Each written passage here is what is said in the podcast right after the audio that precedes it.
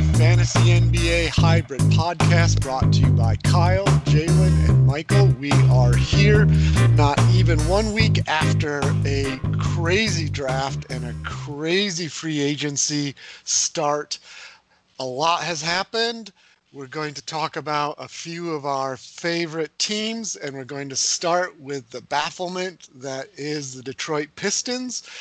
We went into Wednesday with the number seven draft pick, which I was very excited about. I had high hopes that Tyrese Halliburton would be the pick at seven. We got to seven. Halliburton was still available. My only worry that was, was that he would already have been taken. He was not. He was still available, and the Pistons selected Killian Hayes. Kyle, how do you feel about Killian Hayes? Only time will tell, but um, I'm interested. I uh, I'm more excited now than at any point since when the Pistons drafted uh, a certain player with a hell of a um, college mixtape um, in uh, Stanley Johnson. Um, and I'm just hoping that it doesn't turn You're out the same way. Killian Hayes here, yeah. Like I, the, the the comparison's killing me already. Um, you know, my worry about but I him, do. He's, I, he's a I, he's a little slow, and he's not the shooter that Halliburton is. So like those are my knocks on him. But um, from what I understand, the front office really liked his experience in Europe and thought it would transfer really well uh, to the NBA. Um, yeah, as you said, we'll we'll yeah. we'll the see. definition on him right now is crafty playmaker, and Right. that's something that I do feel if he, I feel like that's a, a skill that can translate relatively quickly um, Yeah. to the NBA. Um, you know, provided that he can see the game well, um, you know, as fast as the NBA is. But you know, he's been playing professional ball now, um, um, and so I do think that like there's there's upside there, um, and. Uh, I don't know. I mean, the the the line out there on Tyrese Halliburton is, um, you know, that uh, he's you know a potential like real star. I, I Uh, mean, the Kings were ecstatic to get him at 12. Um, I, I I feel like it's going to be one of those picks that is, is later looking back at all of the teams that passed on him as he's beating them in the playoffs. Um, I, I was really surprised that we didn't hear more about Buddy Hield moving around after that too. I mean, just to get into some of these other like lower tier teams that uh, yeah, are moving and shaking right now. I mean, like we all knew about how discontent he was, and maybe just um, you know moving Bogdan Bogdanovich um, Right. and freeing up some of the minutes there and shots there is enough to keep him happy. Um, but I thought, Right. you know, you'd want to get Halliburton in there right away. I, I, I think so, and I think he will. Um, you know, I, if Bob Bog's gone, I think you're still looking at Fox starting, of course. Um, Halliburton backing him up, but Halliburton can run at the two as well. So, um, you know, I could see those three uh, Fox, Hield, Halliburton s- splitting most of those minutes. Yeah, I think I would start Halliburton at the two just because, I mean, all indications are that he'll be a better defender than Buddy Hield, and Buddy Hield Right. seems like the the perfect candidate to be like a microwave scorer off the bench, to just come in, get buckets, run run run off some screens, and shoot threes, and you know dominate the offense in that way. But um, Real we, question we talked whether about he'll uh, accept that role, right? Well, he already hasn't accepted it, and let that be, be wildly known, or widely known, and wildly known. So, yeah. Yeah, so I mean, I guess that's that's a fair question. Maybe they'll have to start him just to keep things, uh, just to appease him. I mean, I th- I don't think he's long for the Kings, as you said. I I would have to imagine he gets traded sometime soon. The real issue is like, you know, does anyone want to trade for him since he kind of has a balloon contract for a one-way scorer? Yeah, hard, hard to know what's happening there. Um, still a couple of days before the rest of that'll shake out. Um, whether they're going to match uh, Bogdanovich's offer sheet from the Hawks. Um, But before and- we move too far yeah. from the Pistons, I want to yeah, say yeah, no, we have to um, go back to the Pistons. There's a ton to talk about. yeah, I wanted to say like in in our pre-draft pod, we were talking about Patrick Williams and how he had been rising up draft boards Right. and how that kind of made me nervous. I think just because of like the process of it all. Generally, when a guy rises rises up draft boards at the last minute. Um, you know who I think of when that happens is Anthony Bennett. yeah it's it's it's just because like you know it's like maybe he shot well in a couple draft workouts or he interviewed really well or he likes to he has the same favorite movie as the owner or something like that you're, you're kind of worried that he's being overdrafted and i don't know if i'm like completely assuaged of those fears for patrick williams but i will say i saw a video of him you know it's this is a real season on the internet and on twitter um, he's a pretty good ball handler for his size, and that's something I think maybe that I was discounting or not giving uh, proper attention to in my breakdown of him. And someone said, and I like this idea that he's been billed as someone whose value is on the defensive end, but it might actually be on the offensive end. Right. Um, the thinking being that you know he has kind of like tree trunk thighs right now, and maybe that's limiting his mobility. But I think he might just have slow feet, and so ideally, you know, ideally he could guard three, fours, and fives. Maybe more realistically, he can guard fours and some fives. Um, Right. So I so I think you know that how that shakes out will determine his defensive value. But it seems like right. offensively the ball handling looked real in, in the videos I saw, and he Yeah. seemed to be able to get in and out of like a, a pull up jump shot, which is like a pretty good skill for like a six eight six nine guy. And apparently his shooting is improving really quickly, which was one of the reasons he he moved up so much um, in in the draft there. So, um, Which but is to say, I think good that the, the Pistons didn't take him and like Yeah. from the fear of that, but also that maybe he works out better than I was originally thinking. Right, right, yeah, I'm I'm with you Well- on, on all of those points. Go, ahead. And I will say that my, my time of deflection is over. I can I, I, I got a, a little bit of a reprieve here in having to talk about the Pistons, and I got to be optimistic for a moment. Um, but probably yeah, it's t- for it's about a half to- an hour, right? It, it's it well. I mean, I'm not willing to give up on it just yet. Um, I think a good comparison was, you know, that the Suns did everything wrong last year, and now look at them. Um, and, and who knows? I the don't Pistons think the might. Did everything wrong. And like, Well, that's- that's I, exactly the I willingly. Accept Killian Hayes. I actually think that there are there are a number of good signings on here that I really like, Oh, but I do want to focus first of all um, on what is it has to be, or at least appears right now to be the most egregious mistake because it's led to, um, you know, just so many cascading effects. Which is that they after they draft Killian Hayes, um, the next pick that they get at 16 is Isaiah Stewart, and you you automatically think then if they're, you know, if they're trading for another first round pick, and then they take a kind of out of nowhere. Um, choice of Nobody had Stewart in the teens. No yeah of a, of a big man that they're planning on some shuffling in the front court that would necessitate bringing in and giving you'd hope substantial minutes to a player just outside the lottery but then on the first day of free agency they go out and sign Mason Plumlee and then when they decide to trade for Dewayne Dedmon to get off of Tony Snell's contract, they I mean just like I don't even know how to think about all these things together, but the point is it doesn't look like Isaiah Stewart is going to be playing. It looks like you're overpaying Mason Plumlee and you've waived and stretched Dewayne Dedmon. and no matter how many good moves that you make this year, you're paying Dewayne Dedmon like 2.3 million for the next 5 years.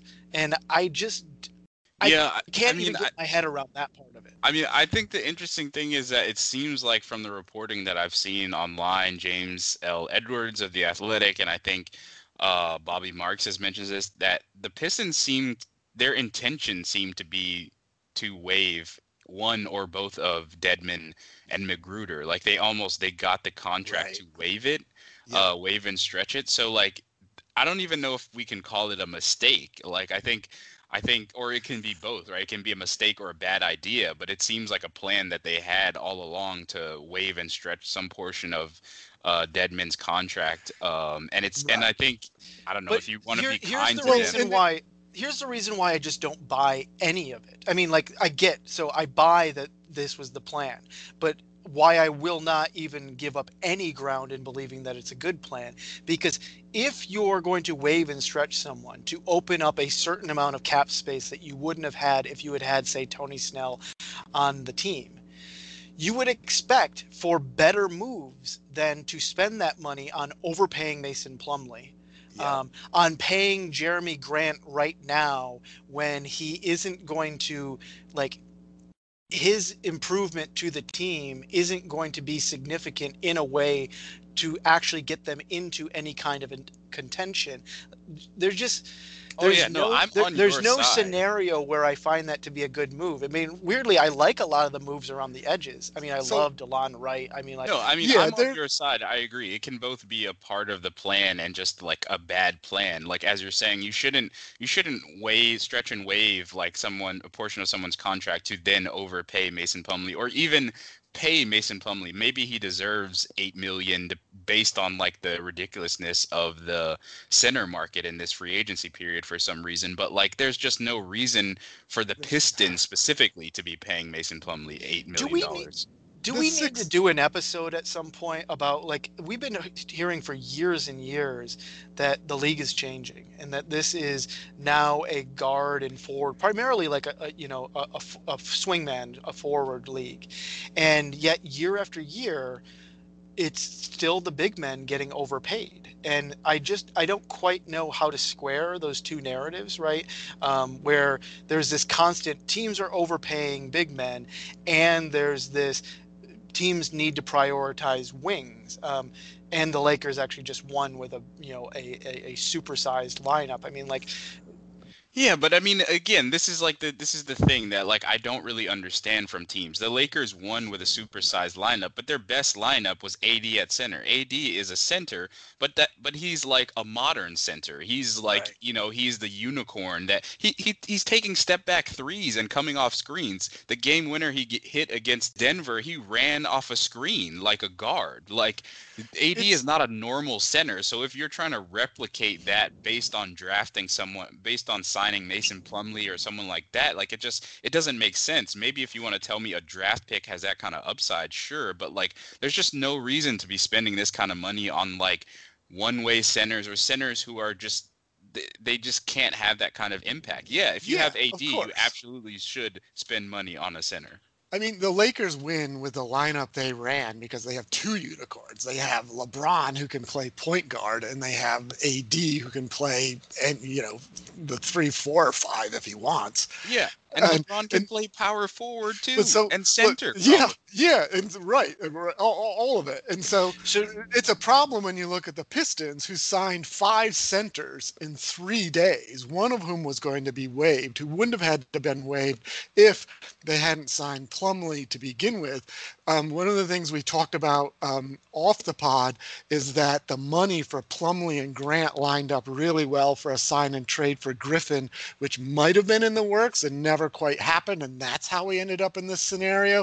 It still doesn't explain why you take Stewart at 16 and then Saddiq Bey at 18 you know, there was a lot of people like Halliburton at 12, Saddiq Bey at 18 looked like a really good value, but why didn't they take him at 16 instead of 18? You know, the explanation for Stewart is that I want to say it was Troy Weaver um, was pals with his college coach and they had a lot of inside intel. So hopefully that pays off somehow. And I mean, his highlights are really striking. I mean, he looks like I mean, sure. He looks like one of these just incredible energy, you know, power forward centers. But so he's just not going to get minutes now. And so it's and, and on a team that I really don't expect anything out of. So I don't really I mean, I would much yeah. rather be I would rather be the Thunder right now. I love what the Thunder are doing. And I have no idea how it is that they manage to continue to have talent like Al Horford on their team when they have this war chest of first round picks. It's really impressive stuff that's going on there. And then you see what the Pistons are doing, and they're just going to, like, I guess, like hang around, like maybe the play in game. I mean, if the Thunder wanted to, they could have they could have probably fielded a team that would have wound up like fighting, scratching, and clawing for the play-in game in the ninth or tenth seed because I mean they had Kelly Oubre right? They got rid of him. They had Ricky Rubio, got rid of him. Uh, they still have Horford. They had Danny Green. Like if they kept all these They players, still have that's Shai. a decent. That's a decent team.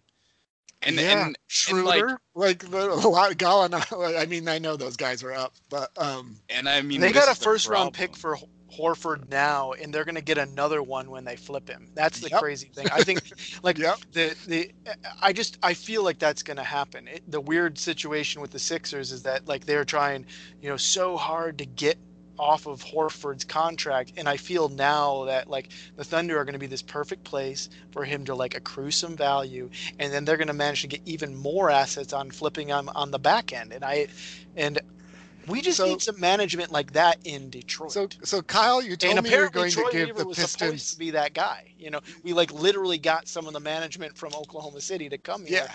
and then it must be something in the air there. So I just need to point out, Kyle, that you were going to put a positive spin on the Pistons, and we haven't. So I'm going to try. Here's what I like: Killian Hayes at Hayes at the seven was fine. I like the value of Saddiq Bey at 18. I like that they traded for Delon Wright. Um, I like him back with Dwane Casey, who knows how to use him. I think there could be some payoff there. Um, other small things I thought they did well. Um, picking up McGruder, Josh Jackson, Jahlil Okafor, um, Musa in different trades, deals, etc. All of those guys could develop.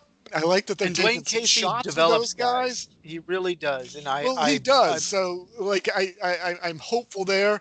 Um, the one thing I we still really believe in Sekou. We still believe in. Oh Sekou. yeah, of course. I absolutely do. But so the really big question that we haven't gotten to, do you want Christian Wood on the team at 13 plus million or Grant at 20? Or do you don't even remove the money? Which one do you want? Christian Wood, a modern 4-5, or Jerami Grant, a 3-4 who disappeared in the playoffs last season? Well, I think Grant played well in the playoffs, No, but this is Grant the, was great This in is, the playoffs. I mean, that's why he got this contract.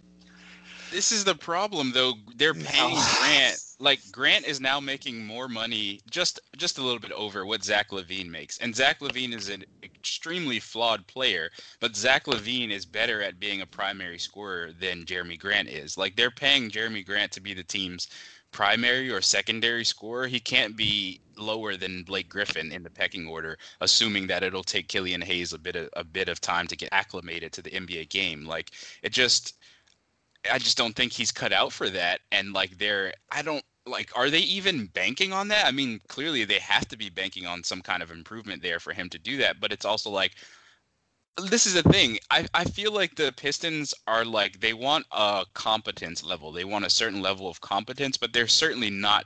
I don't know if they're really chasing the A seed with these moves. I don't know if they're really chasing the playoffs, right? If they were chasing the playoffs, they wouldn't have traded Bruce Brown uh, and Luke Kennard, who were two of their better players last year, who were both young. And their argument for not for trading them is they didn't fit the timeline. And if those guys didn't fit the timeline, who was what Bruce Brown was 24 or 25, I think, then that just means that they're clearly not playing for this year or next year. So it, it's interesting. They seem to be trying to walk this fine line. And I think, as you said at the beginning, Kyle, like they made some head scratching moves, waving and stretching guys, overpaying Mason Plumlee, overpaying Jerami Grant. But, you know, things might come out all right, I guess. Uh, you know, maybe Blake Griffin, uh, you know, recoup some value and they can trade him. Maybe they can trade Derrick Rose. Uh, maybe Sekou pops.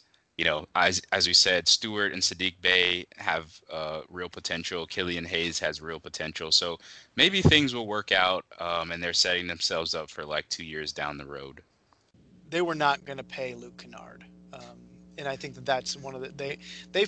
I thought that was a good move. They flipped Luke Kennard at a moment when they could get Yeah, real he's not on the them. same I timeline as the rest of the guys they have here, so it made a lot of sense. Um, I just wanted them to clear up the front court to get their young guys playing time. I mean, yeah, it's kind of a the- mess. I mean, I guess it's like It'll be they- starting considering- Blake and, and Plumlee. Um, yeah, Yeah, and I, it's weird. I'm saying front court there because I'm like, I think that Jeremy Grant should be playing the power forward, but apparently he's coming to play the small forward, which makes me wonder what the heck Sekou's doing. I mean, it's just like I don't understand. Like, Sekou's on the bench. so, and this is the thing we mentioned. We he's mentioned super young. uh, we mentioned Sam Presti. Sam Presti, I tweeted this. Sam Presti is the is the Hinkie that was promised. He's doing he's doing the process right now in front of our eyes, and we're all just like baffling and marveling at it because he still has a functional team somehow.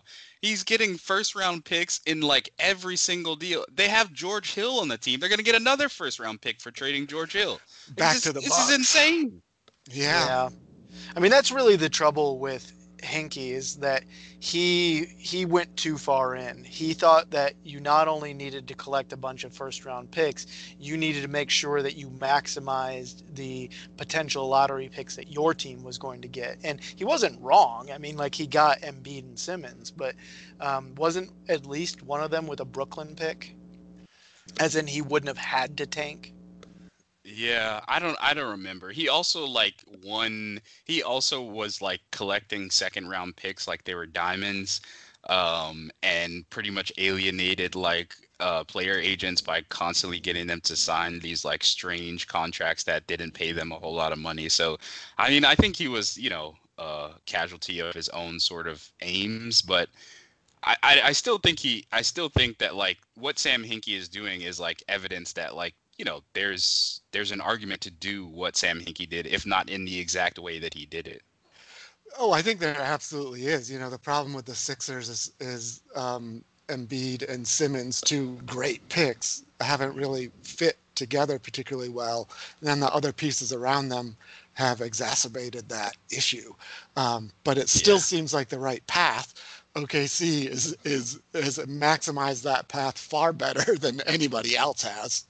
Yeah, I mean I think the real problem was the Markelle Fultz miss and the Okafor miss and then just the like the change in leadership that sort of like cratered the rebuild that they were doing and like sped up the process and kind of led to some Right. short-sighted moves that made them expensive and not exactly a team that makes sense. So maybe this is a good time to transition to what the Sixers are doing this offseason. They drafted a lot of bigs who can't shoot. A lot. I mean, a lot of those early. Okafor was one. Um, um, think uh, who's the other? Uh, Nerlens Noel. hmm Like there are a lot of early bigs that just because the NBA changed, they also never got any payoff. And then the other issue with the Sixers is is is one that the Celtics has felt a little bit. You know, you have to convert those at some point, and they didn't convert well. The Celtics have missed conversion points too, and yeah, it's a it's a whole string of maneuvers that have to happen, not just the collection. Yeah. Well, Kyle, do you want to lead us in discussion of the Sixers? What are your thoughts on what they did this offseason so far? I don't really have anything bad to say about any of it. Um, I I'm excited for for this year. Uh, you know, as everybody's mentioning, this team is a lot better fit than um, last year, and Al Horford and Josh Richardson are tremendously talented players. Um, I was actually pretty sad to see uh, Josh Richardson go. I mean, I was actually wondering what you thought about that, uh, Jalen, just given how much exposure you must have had to him when he was in Miami. But um, I also understand that he didn't really fit what the, they just they need more No. shooting and they need players that can put the ball on the floor and he doesn't really do either of those Yeah, I mean, I don't know if that's like a fair characterization. I mean, I think he Yeah, was I disagree. I think he was overextended. The, I think the big reason the Heat moved on for him is because they realized he was overextended as a lead ball handler, as a primary creator. That's a role that they explored, I think, in like his final year or two there in Miami. But I just think it was a product of like coaching and fit and just like the general vibe on the Sixers. Like I don't think anyone really per- played as well as they had in the past last year for the Sixers, except for maybe Ben Simmons. I think Joel Embiid didn't play as well. Um, I obviously Horford didn't play as well. Richardson didn't play as well. So I just think that like I think he'll be better uh, in a new situation in in with the Dallas Mavericks. I mean, maybe he's just dropped off a bit as a defensive player and his defensive impact isn't as good, which would be bad. But I mean, clearly the Mavericks are betting on him returning to some form of what he was in his last couple years with the Heat. Um, so I mean, I think as you said, the fit is definitely better. Seth Curry is like one of the best shooters alive. Um, and you know, surrounding Joel Embiid and Ben Simmons with shooting, good things tend to happen. Yeah, so I, they, I, they I did want to like the, the Sixers. The reason why I brought up the ball handling um, was because it's still a weakness, and we can get to talking about that when we go through the rest of the roster.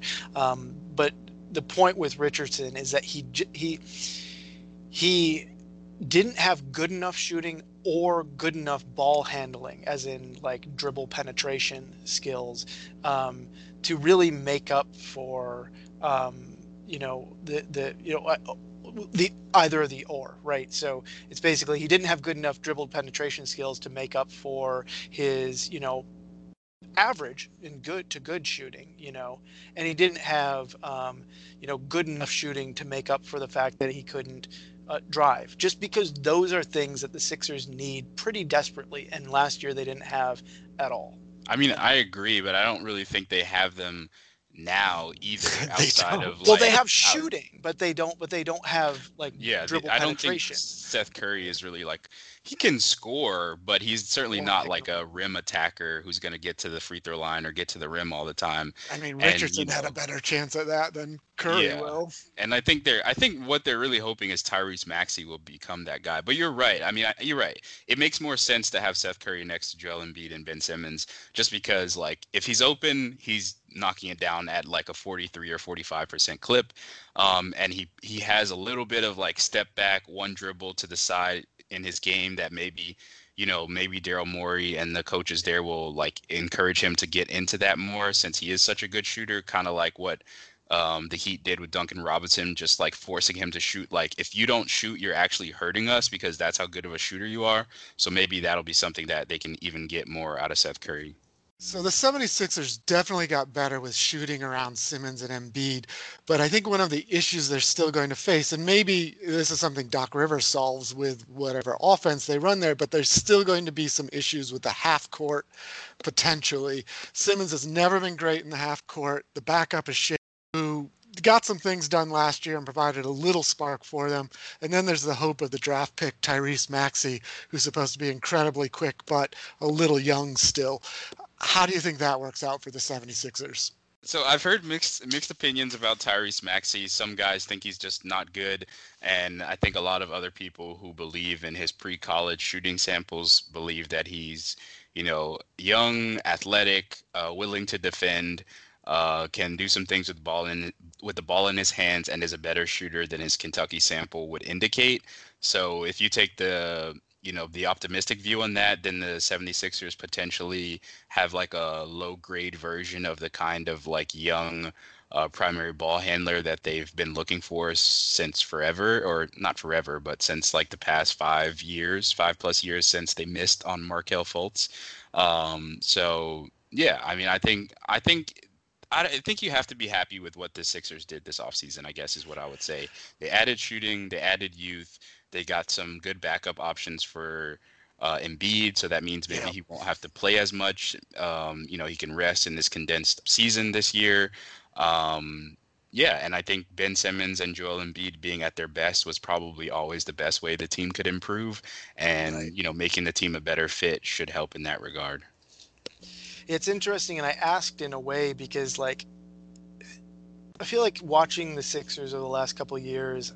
Um, there's like a set of inbuilt expectations because of the way that Brett Brown coached, and that like past has me feeling that as good as Tyrese Maxey might be coming into the league, and he might be ready to play, that they wouldn't play him. But Doc Rivers is a different coach, and this is a different team, and there are different priorities in the front office, and you know, I'm really interested to see kind of like how that all shakes out. Um, I really hope that um, Maxey gets every opportunity because he has a skill set that they certainly need. Um, you know, Shake Milton is really the only other ball handler, um, ball handling guard that they have, right. and and Milton Milton has been really effective for them. I mean, Milton was like, you know, in the 50s, you know, like a, a second round pick in the 50s, like really, right. you know, someone who you wouldn't expect a ton out of. And so you're really happy to have what you got out of him. But he's limited. And if you're a Sixers fan and you're really hoping to see them go to the conference finals, if not the finals, which, you know, if you're going by the timeline from a couple of years ago, all expectations should be finals now, not just like reaching the conference finals. Um, you have to be thinking that you need a little bit more firepower at a at that position. And I, you know, like I said, it really is just I feel like it's going to come down to a lot of like what the organization's priorities are now and how ready to play Tyrese Maxey is. And they're certainly going to need it on the other end because you know to talk about the other side of that trade where uh, where the well, actually we didn't even bring it up yet but um, this involves the Pistons the other team that we're talking about obviously. But you know they pay, traded for Zhaire Smith and they traded Tony Bradley who was one of these other free agent pickups that they got. Um, and they you know obviously they had expendable bigs at that point and um, the Sixers um, you know he's an interesting pickup like for a couple of different Yeah. reasons i mean i feel like he he he's a good backup um, for Joel Embiid and maybe for a few years to come if they decide to keep him. But they did also, of course, pick up Dwight Howard, and so you wonder how much playing time he's really going to get with that rotation the way that they have it right now. Um, his contract is good, and um, when he I think filled other in teams. for Gobert, Gobert, he put up real Yeah. lines. Um, And I think I think he's someone who could potentially be a trade asset if they are looking to upgrade in other areas. But that's just to say that they don't have shooting at the five besides Embiid. And so True. when you don't have shooting at the five and you know like you you have to go to some smaller lineups or whatever else to get shooting on the floor in these things. I think that like other you know capable guards are going to be at a premium um, and so i don't know i mean it, it'll be interesting to see how the, the group gels Yeah, I'm I'm, I'm curious. Uh, I was looking at depth charts uh, for the 76ers, and some of them have Thybulle starting at the three. Do you think that'll happen? so that would there there are ben simmons will be the point guard and So, right. nominal point guard and, th- and then Green or Danny Curry at the two, um, Harris at the four, Embiid at the five, of course. There aren't a lot of other options. I mean, it makes a kind of sense. It- i mean i could also uh, just see they them seem thin. starting both danny green and seth curry Uh, yeah, I could too.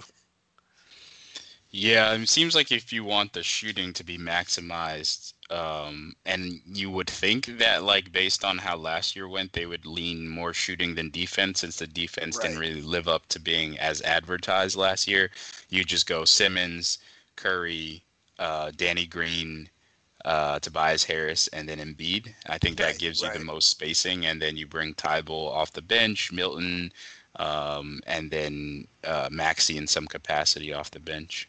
Right, right. Um, yeah, but the Sixers look a little thinner than I expected uh, after all of this, with, with still a pretty big hole at the point guard, well, the backup point guard.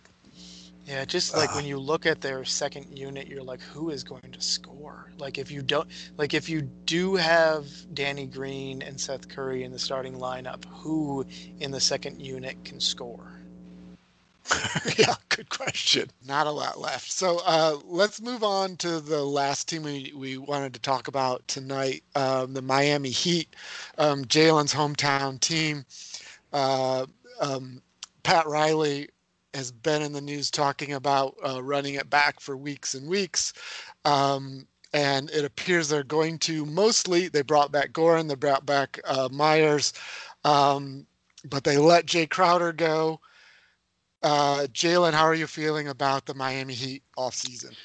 Um, I have mixed feelings. Uh, it feels like you know they pretty much stood pat uh, for the most part. The only people they lost were Jay Crowder and Derrick Jones Jr. Um, I really like Derrick Jones Jr. as like a player, and he seems like a nice guy. I like that he's signed to Puma. I like Puma's shoes. I like that he's yeah, and he won the dunk contest and he can you know take off like an airplane in game situations as well but i think they'll probably be just fine without him um, because i think you know Josh Lloyd said this on Twitter that the idea of Derrick Jones, I think, is better than the actual Derrick Jones, and I think that's right. Mostly because his shooting limitations mean that you right. can't actually have him on the floor often enough to really make use of his defense. I also think he maybe fouls too much, uh, and that might hurt um, his his ability to stay on the floor. But like right. what he did do was guard uh, ones. He he could guard basically one through four, depending on how strong that power forward was, um, and if he could hold up because he's a skinny guy. But like they would throw him on Trae Young, they would throw him on uh, Damian Lillard, and he'd heckle those guys. Um, and he, you know, he made life tough on them. So I mean, that's a really underrated skill to have a guy who can credibly like for sure guard one through three and potentially one through four. But yeah, all that said, I mean, I think they'll be fine. I think they're probably just hoping for improvements again from Duncan Robinson and Tyler Herro and Bam Adebayo. Um, maybe for hopefully more improvements from Kendrick Nunn. Uh, right. Maybe Precious Ach- Achiuwa is better than they think or better than we think uh, and better immediately. And maybe that like lessens the blow of the loss of Jay Crowder. But I think I'm a bit nervous about them not having someone who can credibly guard fours and also shoot the three, um, which is what Jay Crowder gave them. But right. yeah, other than that, yeah, Harkless there and and um, not quite the size of Crowder to to deal with the tougher fours, and a lot sketchier shooting. Yeah, uh, exactly. Yeah, yeah, and then you know Bradley sort of the Derrick Jones Jr. replacement at the top yeah. of that zone, um, and you'll get some other ball handling out of him, but um, and and a little shooting too. Um, I, am curious, Jalen. Uh, uh, the the Meyers Leonard was a little bit of a surprise. I thought they could have let him go. Wouldn't you rather have Crowder? Yeah, I would definitely rather have Crowder. Um, it seems like the reality was that they wanted Crowder back on a one year deal and he wasn't willing to do that because you know he's getting older. He wants his money. He wants you know the longevity and the security in the league. Took the three year deal with the suns. Uh, I think they, I think the thinking maybe behind signing meyers is that like they don't want to invest a lot of resources in center, given the fact that they're going to play Bam at the five um, in crunch time and in important minutes in the playoffs, and so Meyers is, you know, generally healthy, big, strong guy, can shoot the three really well. You know, they can just roll him out there in the regular season, take some of the pressure off Bam so Bam doesn't have to bang with the big guys all year. And then come playoff time, sit him on the bench, start Bam at the five.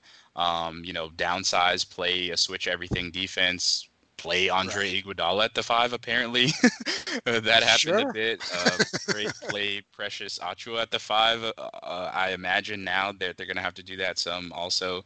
Um, so yeah, that, that's my guess. Kyle, what were you thinking? Well, you know, I'm just thinking about this in the the the world of missed opportunities. Um, you know, there are a couple of teams this free agency period who could have done more who are waiting for Giannis's free agency. And, uh, you know, the Heat are one, Dallas is another. Those are probably, I think those are the two most important. I think that um, yeah, if Toronto. I were, if, if I were Giannis, I'd be looking at, yeah, I mean, Toronto too. I just think that Pascal Siakam's skill set overlaps with Giannis's in ways that, um, you know that like I, I really think like playing with Luka is is got to be like a big potential draw for him, um, and you know and the Heat culture has uh you know as we got to hear a lot right. about in the playoffs last year um, would also be um, another you know I, I don't know I mean I, I I backtrack even saying that right then just because of the you know the Raptors have really built up a reputation. You're right. Um, I don't want to discount that, but the the the thing Aron that's been Baynes on my mind now their center, not yeah, Marc Gasol. Yeah, what's what's been on my mind all free agency though is that um, if I were Giannis and if I wanted to resign with Milwaukee and I'd already, in a sense, decided to resign in Milwaukee, you know, as other big free agents have with the understanding that if things go really wrong in a year or two from now that you know the team will make every out accommodation to trade me you know i would still at this moment want to uh, put other teams in as bad a situation as I could. You know, kind of like what Kawhi did to the Lakers last year. And that would mean that I would wait until basically everyone had signed everywhere. And those teams who are like retaining cap space for next year, prominently those three teams that we just talked about, um, hadn't done anything.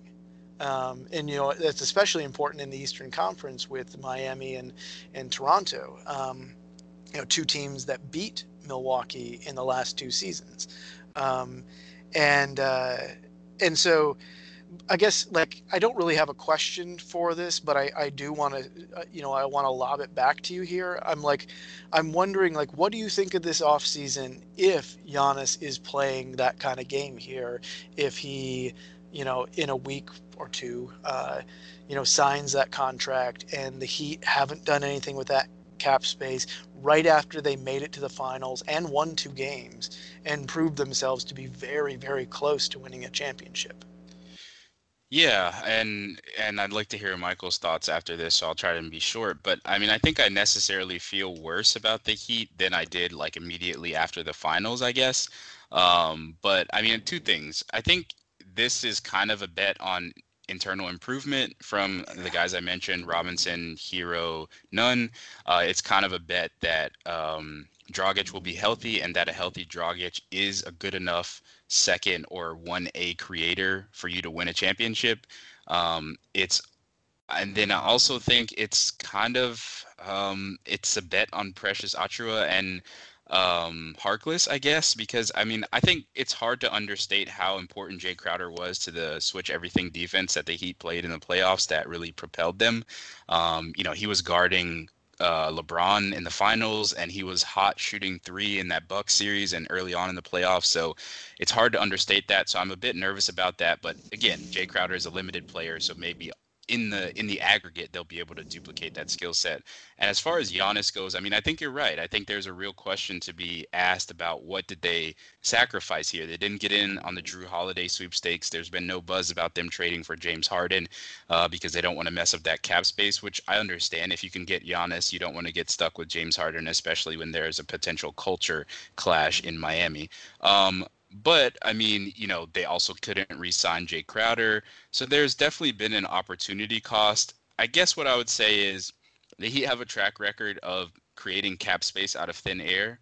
Um, so they're going to have to do that again if they want to get Giannis, uh, because not yeah. only have they, not only were they like saving cap space and missing out on these other players, but now they've kind of blown up that cap space because uh, Bam signed his um, rookie extension, his uh, max rookie extension today. So, right, yeah, that that cap space is gone now, which is you know depends on how you want to take that. Maybe that's an indication that they think Giannis is going to sign the supermax and they're out of the sweepstakes, or maybe it's an indication that Bam told them, "Look, I'm going to be pissed off if you don't give me this contract right now," and they didn't want to upset him, and so they did it, and they figured we'll figure out the rest if Giannis wants to come here later, which they have a track record of doing. Yeah, I mean, I suspect that there must be intel that Giannis is going to sign that supermax, um, but on the the flip side is the other thing you just said, and and Pat Riley has said it that they were going to take care of their own, and part of that would be taking taking care of Bam if Bam needed to be taken care of. So yeah. that that could be there. But uh, then I think your other point is dead on here. Just you know, we're talking about internal improvement um, you know, Herro made a tremendous jump in the playoffs. Uh, it'll be interesting to see how that plays out this season. You already mentioned Nunn um, possibly developing more. I'm wondering, um, you know, as going through depth charts, lots and lots of them have Duncan Robinson starting at the two again this season. Do you think that shifts at all with Herro's improvement yeah, I, it seems like I'm hearing that maybe they they might want Herro to start. Um, and the real dilemma for the Heat is that their best offensive players are their weakest defenders in Duncan Robinson and Tyler right. Herro. um, and if those guys can continue to improve on defense, that'll go a long a long way to making them kind of like a you know, not a juggernaut, but I think one of the untold stories was just how the Heat sort of mimicked what the Warriors did, where like basically all five guys on the floor could dribble, pass, and shoot at right. any one time. Like even Kelly Olynyk, Kelly Olynyk, I think had a triple double at one point this season, um, and like you know he can make plays, he can pass, he can shoot the three, he can shoot on the move. So just just You having separate your shoulder. yeah, you can do that. Just having multiple guys who can do that really goes a long way. So yeah, I mean, Right. I wouldn't be surprised. I guess you see Tyler Herro at the one, Robinson at the two, Jimmy Butler at the three, Bam at the four, and then Leonard at the five. I mean, I wouldn't. That's not a bad starting lineup. Although that kind of alienates Kendrick Nunn. Um, so we'll True. see. Well, it, I mean, it was hard to watch him second half of the season in the playoffs. It was it, it was tough. It seemed, uh, you know, I don't know if his body was giving out. I don't know if it was becoming a mental thing, just you know, trying too hard even. Um, but but I feel like there's going to be a reset for him, and we'll see some development there. And then I watched some of the uh, Achiuwa highlights, and I have to believe, at least defensively, he'll be able to um, do what Jay Crowder did. hmm Yeah, he's a great athlete. That that's the that's a report. Freak athlete, and his shot looked good in the workout videos, but it's a workout video, so yeah. Go ahead, Kyle. Yeah. Oh, I was just gonna say the the only thing that like the image in my mind from the Heat is Tyler Herro with that star snarl, and I just feel like he's, he's gonna have it's gonna be a little while before he can he, he can uh, uh, uh, move on from that. Uh, it, like wasn't that kind of like a turning point? I mean, it wasn't just that he did that snarl. But then he kind of, for the rest of the, the series, just wasn't the same player. Post snarl, he wasn't as good. I mean, I mean, he was. I mean, he was the biggest liability, I think, for the Heat. I mean, he was exposed on defense. He had a horrible plus minus. Like the defense took a huge hit when he was on the floor. Pretty much everyone attacked him KCP, Danny Green. And, you know, they attacked Robinson also. But I think even within the series and within the playoffs as a whole, Robinson continually got better on defense. And he just has more requisite size to deal with those Right. sort of attacks. Um, but no, you're, you're right. I mean, it was certainly a humbling finals for uh, Tyler Herro. He had some rough shooting nights. You know, he was taken advantage of and put in switches all the time. So yeah, I guess I want to put it this way: um, when he, I think Tyler Herro is a tremendous player, but that moment of the snarl reminded me of Kyle Kuzma, and uh, and I guess I just realized that I that I did just take a real jab at Kyle Kuzma um, by by saying that. Uh, That's okay. that, That's that- okay. that the snarl reminded me of him, but um, but it, it is it's that sort of way where like the, the the swagger just doesn't quite live up to the stature of of the player and i really felt like he succumbed to that in that snarl moment and it was like such a reproduced image and they were replaying it all the time through the rest of the Yeah. finals and um I, yeah. I, I, mean that's like- fair, but uh, didn't what did he score? Thirty-seven points in the Eastern Conference Yeah, Finals I- as rookie. I mean, I just think he's better than Kyle Kuzma already. So oh yeah, I would take him over Kuzma in a second. Um, but but yeah, I was I wasn't compar- comparing their game. I mean, Yeah. I already I already said that, but but I No, the the, attitude. moment. the and- attitude. yeah, Yeah, no, I think and- you're right there. Like, I think there is a, so- sort of like uh, hype beast element to their vibes. Yeah, you're still a backup two or a backup three, depending on who you're referring to here. So Like, I mean, I wouldn't be surprised if the Heat tried to trade Nunn, um, just because Dragic is back. If Herro is more empowered, that kind of alienates him, and you know he has specific liabilities, and he's sort of someone who kind of doesn't really operate within the flow offense that they have. He's he's kind of a ball stopper. He's not really doesn't have a great feel for when to cut and when to spot up in off-ball situations. He's kind of like almost always like there's like a gravitational pull that the basketball has and he's kind of always walking towards it instead of like spacing out or doing something else so uh, yeah i wouldn't be surprised to see that happen I think that's all we had on our list today. We're going to come back in the next couple of pods and talk about some other groupings here the contenders in the West, the teams who did the most, the teams who should have done more, some of those things. But I think that is it for this episode of the Shot Tower Pod. We are turning off the Phantom Power. cheers.